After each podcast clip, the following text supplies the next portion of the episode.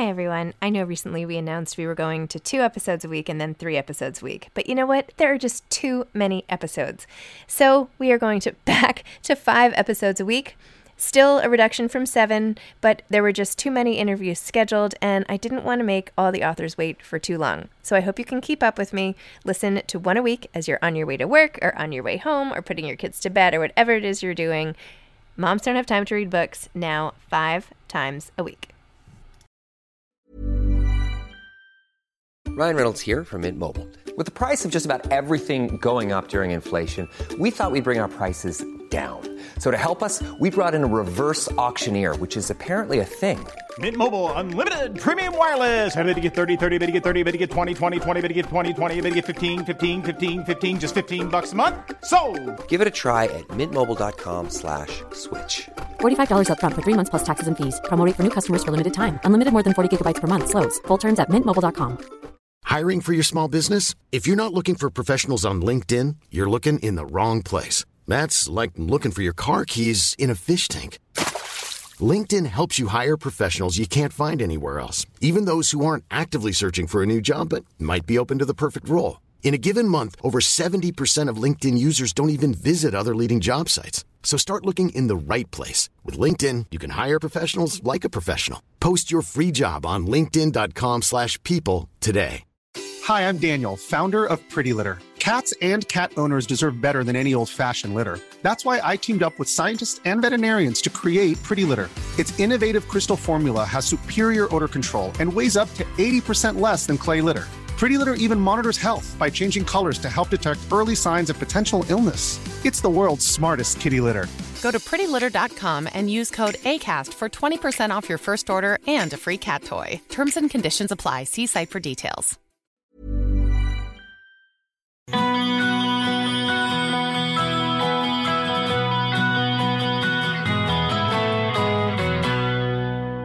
I'm Zibby Owens, and you're listening to Moms Don't Have Time to Read Books. This episode is brought to you by Boombox Gifts, memory boxes filled with personal messages and photos from friends and family for your next special occasion. Check it out at boomboxgifts.com. Today, I'm interviewing Dr. Michael Reichert, who's the founding director of the Center for the Study of Boys and Girls' Lives at the University of Pennsylvania, and who has conducted extensive research globally.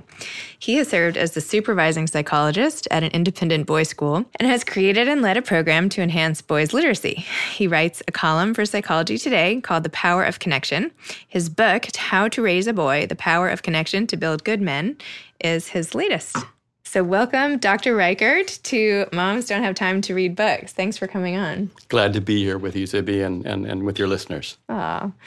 How to Raise a Boy, the book, is like my manual now. Thank you so much for writing this. I have two sons. One's about to be 12 and one's four and a half. So I will be picking your brain for the next half an hour.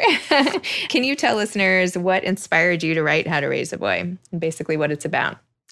Yeah, sure. You know, I've been in the field of boyhood studies for close to 30 years, one way or another, you know, working as a clinician, working as a researcher, working in a boys' school for 30 years. And it just seemed to me that it was time to get real about the nature of boyhood. I think a particular tipping point for me was a meme that began to grow about boys are broken. Mm. And and I know boys. I, I have boys. I have a grandson. I work with boys, and I, I, I know they're not broken. I do believe we're reaching a tipping point, or a, you know, a, a point of disruption when I think that boyhood we're able to really acknowledge what's going on with the boyhood that we construct for boys. And I think that what I wanted to do was to be more rigorous about the science of human development and how it applies to male development in particular, and to make the connection between the outcomes we're not happy with, the broken outcomes, and violations of boys' fundamental human natures. That's really the thrust of the book that I wrote. Excellent. You actually start your book with a sort of terrible dramatic story of your younger brother dying in a car accident a long time ago, and I'm so sorry about that. I was not expecting it in the book, and it just broke my heart. And you wrote that you, at the time, had started working as a family court counselor, and you linked these two things. You said you felt like there was a common thread between the boys you were helping and what had been going on with your brother, who I guess had been struggling with some things before the accident. And you said it was their maleness. I'm going to quote a confounded sense of self, some degree of numbness, disconnection, and mental isolation. So Talk, talk, to me about all this. There's a wallop in there, isn't there? Yeah. yeah, yeah. I should first say that, that I came from a family of six children born in nine years. Wow. And that, that brother that I'm talking about in that story was a middle child, in some ways, the invisible middle child. And, you know, his accident was a shock, I think, to all of us in my family.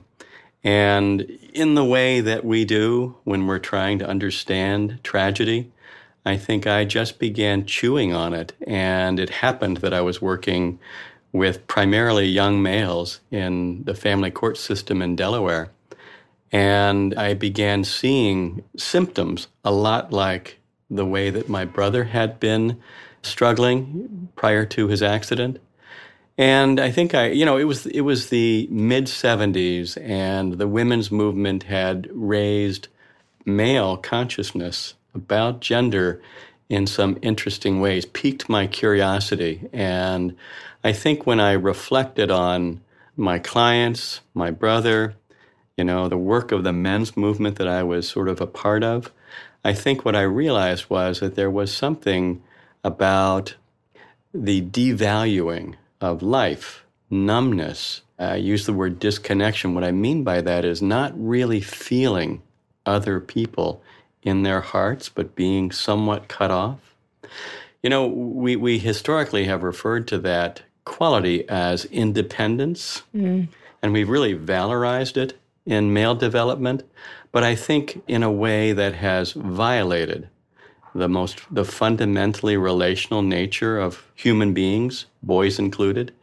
And I think what I began to consider at that time, you know, a long time ago now, was that that there was something wrong with the ideas that had driven the way that the people caring for boys had had recognized why and where things were going off track. I think that that's really why I included that story. I wanted to make it I wanted to ground it in my personal experience, connected to the broader issue of what's, you know, ways that, that boys are are going awry and try to draw in some current research and thinking about boyhood studies and male development. Because things have changed so much since that happened. Yeah. And now we sort of need this even more, I would argue.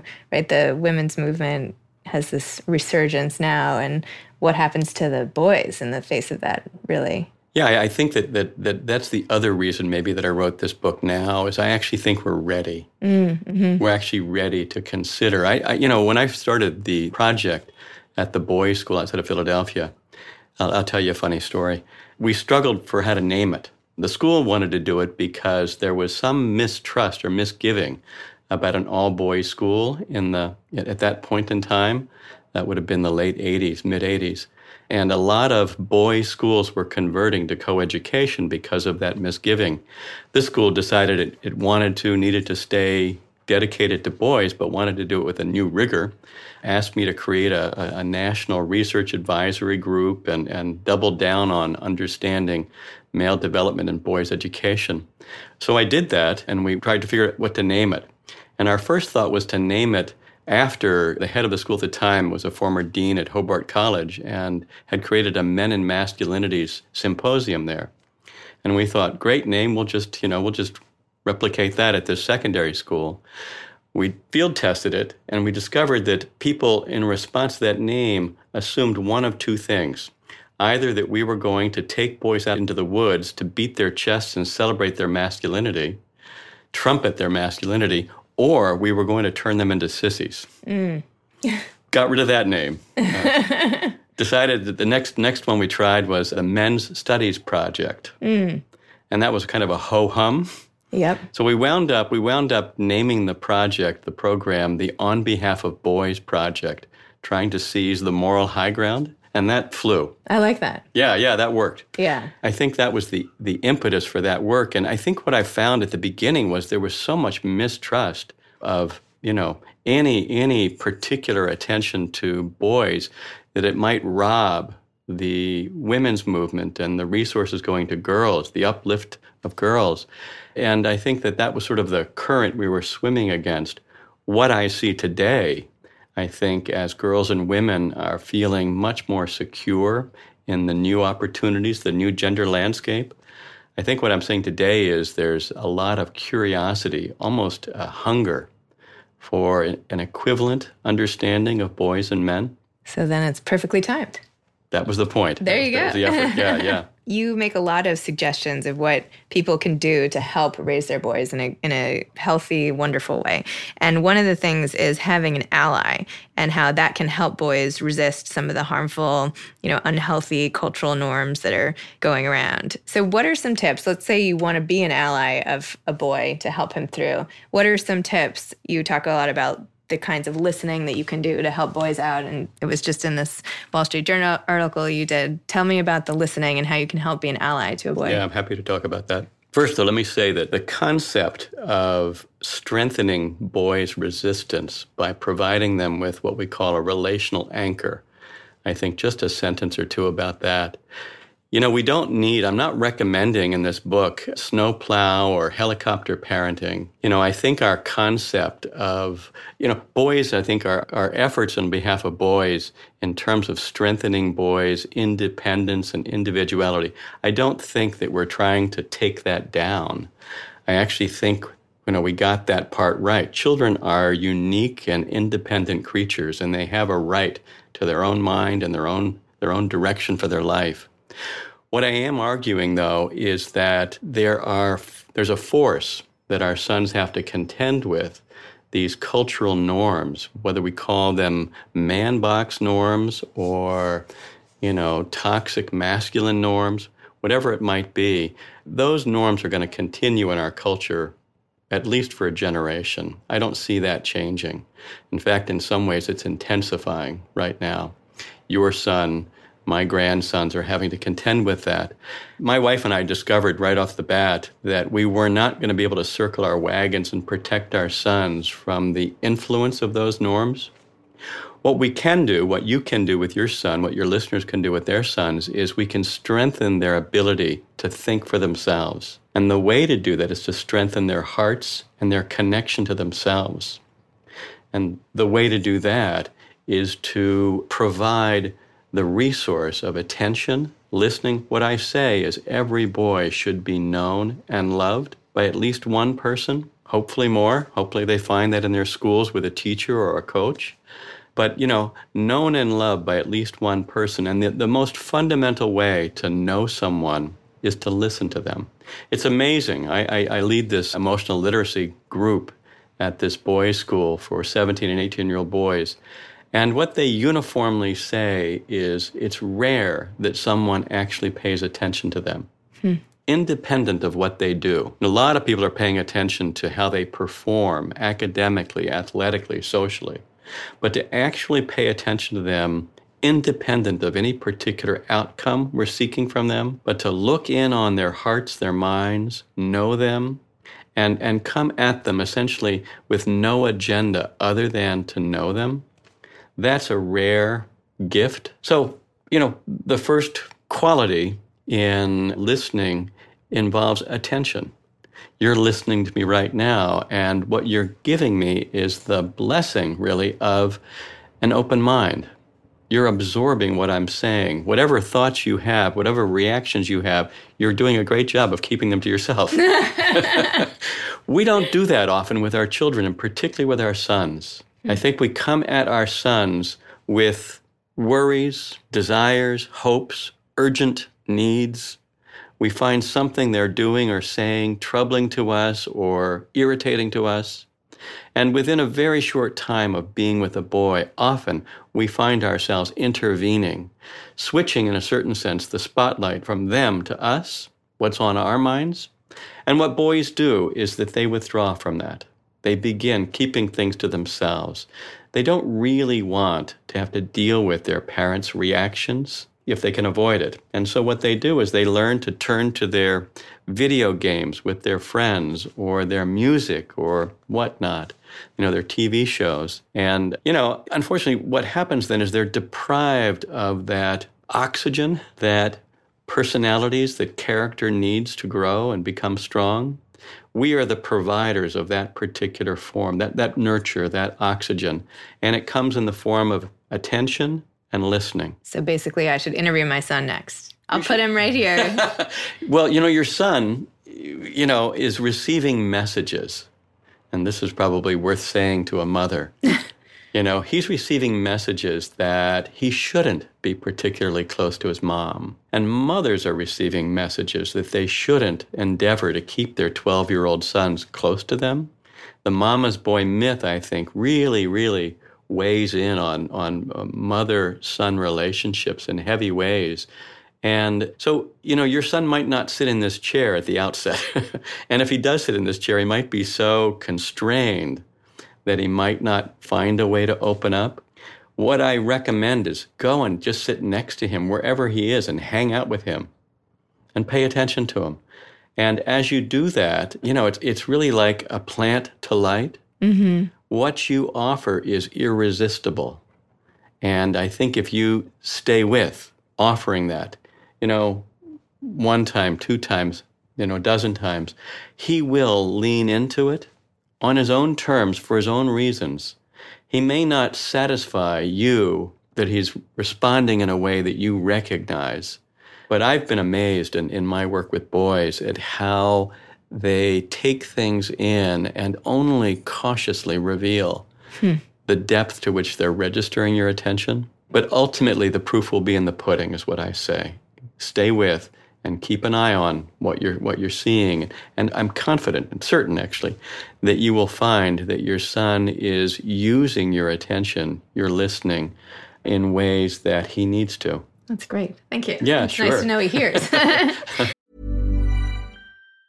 Mom deserves the best, and there's no better place to shop for Mother's Day than Whole Foods Market. They're your destination for unbeatable savings, from premium gifts to show-stopping flowers and irresistible desserts. Start by saving 33% with Prime on all body care and candles. Then get a 15-stem bunch of tulips for just $9.99 each with Prime. Round out Mom's menu with festive rosé, irresistible berry chantilly cake, and more special treats. Come celebrate Mother's Day at Whole Foods Market. When you're ready to pop the question, the last thing you want to do is second guess the ring.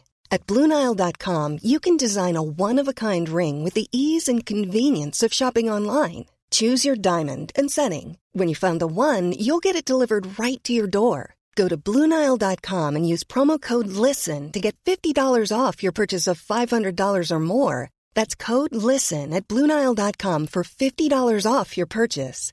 Bluenile.com code LISTEN. Hey, I'm Ryan Reynolds. Recently, I asked Mint Mobile's legal team if big wireless companies are allowed to raise prices due to inflation. They said yes. And then when I asked if raising prices technically violates those onerous two year contracts, they said, What the f are you talking about, you insane Hollywood ass? So to recap, we're cutting the price of Mint Unlimited from $30 a month to just $15 a month. Give it a try at mintmobile.com slash switch. $45 up front for three months plus taxes and fees. Promo for new customers for limited time. Unlimited more than 40 gigabytes per month. Slows. Full terms at mintmobile.com. so that was so much really great stuff. You said in the book, to repair boyhood, we must first acknowledge its problems and reach a common understanding of its causes. So, what do you think the major problems of boyhood are, aside from what you've already touched on? Well, you know, the outcomes are not great.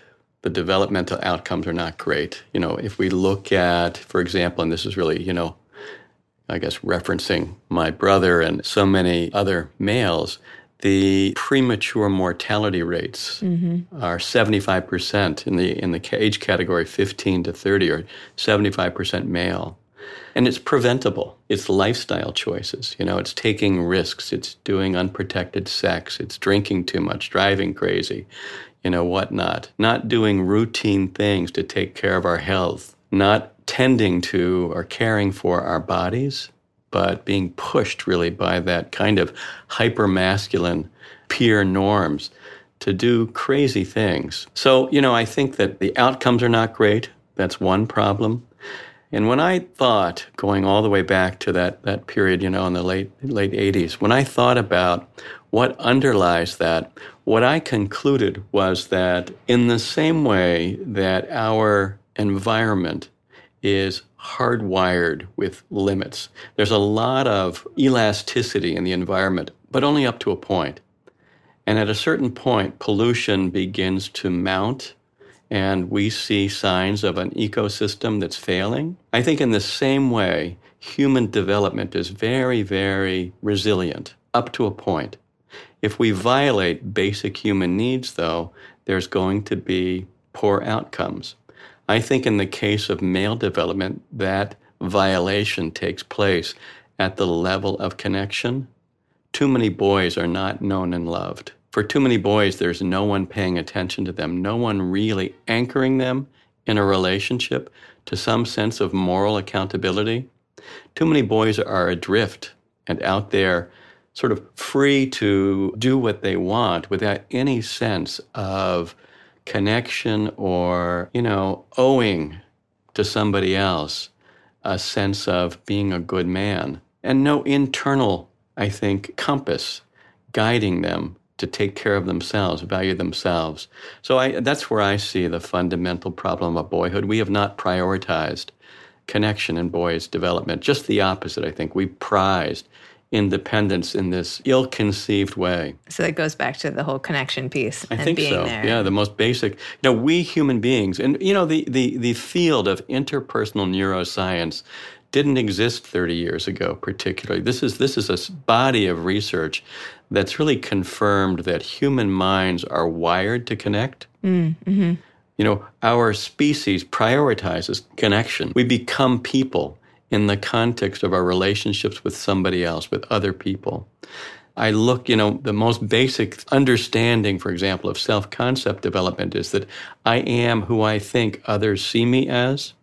So we need to reflect to our sons who we see them as, that they are treasured by us, that they are known by us, that they're interesting, that they're delightful, independent of what they do for us. Love it. Okay, so what else? I'm trying to raise the perfect boy. you have a lot of other things like advocating for your son, offer relationships with this, you know, to show it, promote a strong sense of self, encourage emotional expression, exercise authority, and promote autonomy. Like, what are the most important things to take away on how to raise a, a well adjusted, happy boy? Well, you know, it's, it's probably important. for- Assuming those are the goals, which I think are my goals. So, Well, I'm I'm sure they're, they're goals for many of your listeners too. I think that it's important to talk about the value of setting limits with boys. I think there's a lot of confusion about that, both for parents, but also for teachers and coaches, in my experience. What we know, for example, in schools is that boys predominate in disciplinary realm, you know, whether it's, you know, demerits at schools or punishments or suspensions or expulsions, it's, it's, it's male. So, you know, we know that, let's see if I can say this simply, how a child regulates themselves is in some internalization of their parents or the authority figures in their lives, people that they respect and trust, become a part of themselves, a conscience, we call it. For many boys, if those connections have been weakened or broken, and there's no conscience really guiding them, or their conscience has become weaker or obscured by peer pressure or whatnot, it's likely that boys are going to act out. And it happens at a real micro level, it happens at a real major level. So, consequently, the discipline, setting limits with boys, is a really important parenting skill. But it's, it's, it's critical to understand that when we're setting a limit with a boy, unless there really is a, a dire circumstance, we're playing a long game, not a short game. What we're trying to build is their capacity to self regulate. So, what that means is we don't simply step in, dominate the boy, use our power to make them afraid or shame them into compliance. We can always do that, and it happens all the time in boys' lives. You know, that kind of tisk, tisk, tisk, finger wagging, you know, shaming, or that threat, you know, or that punishment. I'm going to take your Game Boy away, or I'm going to, you know, send you to your room. That's all possible to do, but in my experience, not particularly skill building. Mm-hmm. It's important for your son, though, to know that there's limits and that he's accountable. And so I described the listen, limit, listen model for exercising authority. And basically, what it, it is a long game version of limit setting. And basically, the idea is the first step is to make sure you're clear headed, that you're not coming into the situation irritated or urgent. So your your son just you know says something mean to your daughter. Mm-hmm. You're upset. You come into that situation. You're likely to convey your upset to your son in a way that's going to make him embarrassed or ashamed or angry. You didn't understand, mom, what she did to me. Da da da. You know, that kind of defensiveness. He's not learning. Were you watching what went on here over the weekend? No? Okay. Yeah, he's not listening to you. He's simply shielding himself from what he perceives to be your disconnection and your criticism of him. He's not really feeling you bolstering his sense of self. He's feeling you exiling him to the realm of bad boys. Okay. And and so the first step, the listen step is to check yourself, come at that problem with a clear mind when you can, and then making sure that what's happening actually is your son being off base as opposed to something in the situation that really warranted that response. But if he's truly, you know, you know, mistreating his sister, that's not who he is. That's certainly not your family value. It makes sense to step in. And the way to step in is warmly, calmly, firmly, and to say, Jack, I'm not going to let you hurt Nellie. That's not who you are. That's not what we do. What's going on? And to step in, move into his space, let him feel you. He's being driven by some, some emotion that he probably doesn't recognize. It's energy that's driving him off course, and he requires intervention. But the intervention he requires is someone checking the acting out and inviting him to express that emotion directly, not in a, in a way that's harmful or undermining of his own personal character and values. So the third step is listen, and that's really the payoff. The point of setting a limit is that third step where your son melts down or explodes or tells you, you know, in some way or other, verbally or, or you know, with behavior, what's really driving him. And that's what you want him to be able to do is to process that painful emotion. You become his counselor, his container, his holding environment, we psychologists say. You become the person who is receiving the energy that's been driving him off course. He has needed to get that off his chest. He hasn't been able to do it by sitting down and talking the way adults do. He's acting it out. And he's trusting you to recognize that he's not a bad boy. He's the same boy he was, you know, an hour ago or last night. He's your dear son. And he's off course because something is happening that he needs to get off his chest. Okay. I'm going to practice that. it's hard work because often we have reactions to our sons.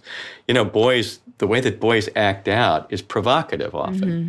You know, we, we think it's mean or it's or it's evil or it's, you know, despicable, shameful. And that's what I see a lot when I, you know, I've been working in the field for a long time and I, I'm often in the position with teachers or coaches or parents where what boys have been doing is really awful. And I try to indicate to them that as the adults, it's actually not, it interferes with their ability to function as a helpful person in relation to that child if their reactions are dominating their minds. He feels you. He feels at a really fundamental level in, in his reptilian brain. He feels your painful emotion, and he doesn't know how to access you as a resource in that moment. I love that. Excellent. All right. Gonna focus on being a repository of energy, some sort of. And then you can go and talk to your husband about, uh, you know, what's upsetting to you. Oh, perfect. All right. we'll all be venting our feelings around here all the time. Check back in with us in a few weeks. It's just before we go, I know the Me Too movement is like such a big thing right now. How do you raise sons to sort of be aware of that and to navigate that complexity of the world we live in? Yeah, you know, I, I'm actually not worried about that. I know lots of parents of boys are. I had one father of athletic boys, high school age boys, say that he, he had a talk. He sat down and had a talk with his sons and said, You've got a target on your back, you know, simply by virtue of being big athletic boys. I don't actually think that we have to presume to tell our sons how to navigate a changed gender landscape. I think they see it better than we do. Um, and I think when we do that, we're projecting our upset feelings about this new world onto our sons' perceptions of things. I actually think our best way to guide our sons, this is certainly true for me with my sons, is to make sure that they have somebody who knows and loves them, somebody that they're accountable to, and to trust that their natural sense of empathy and justice and respect will be the foundation of how they build relationships with women. And, and that certainly, I think, uh, uh, has proven true in my experience. I meet with 40 or 50 boys every other week at this school, and we talk about topics like, you know, difficult topics, topics like relationships with parents and relationships with each other and bullying, relationships with girls, sex, pornography. And I'm, I'm very reassured um, by what I'm hearing from those boys about the inherent goodness and inherent commitment to real connection and relationship unless something's driving them off course. And there's lots of forces that would drive boys off course, but they're not inherent to who the boys are. There's ideas out there, you know, there's there's stereotypes of boys as feral predators, you know, sex-driven, hormone-dominated creatures, and that's just nonsense. Not true, as you know with your son. So, any last parting advice to parents of boys that they cannot forget? well, you know, what I say is if you want your son to hold on to himself, you have to hold on to him yourself. That's a good one. You should put that on some bookmarks. I'm serious. Hand that out. all right. Well, thank you so much for all of your insights and help and, and all of your time. Thank you for coming on. thank show. you, Zibby. This episode has been brought to you by Boombox Gifts, memory boxes filled with personal messages and photos from friends and family for your next special occasion. Boomboxgifts.com. Thanks to Ryan and Steve at Texture Sound for the audio editing and mixing. Thanks for listening to Moms Don't Have Time to Read Books.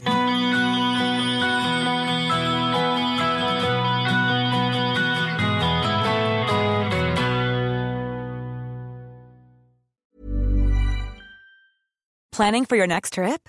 Elevate your travel style with Quince. Quince has all the jet setting essentials you'll want for your next getaway, like European linen, premium luggage options, buttery soft Italian leather bags, and so much more. And is all priced at 50 to 80% less than similar brands. Plus, Quince only works with factories that use safe and ethical manufacturing practices.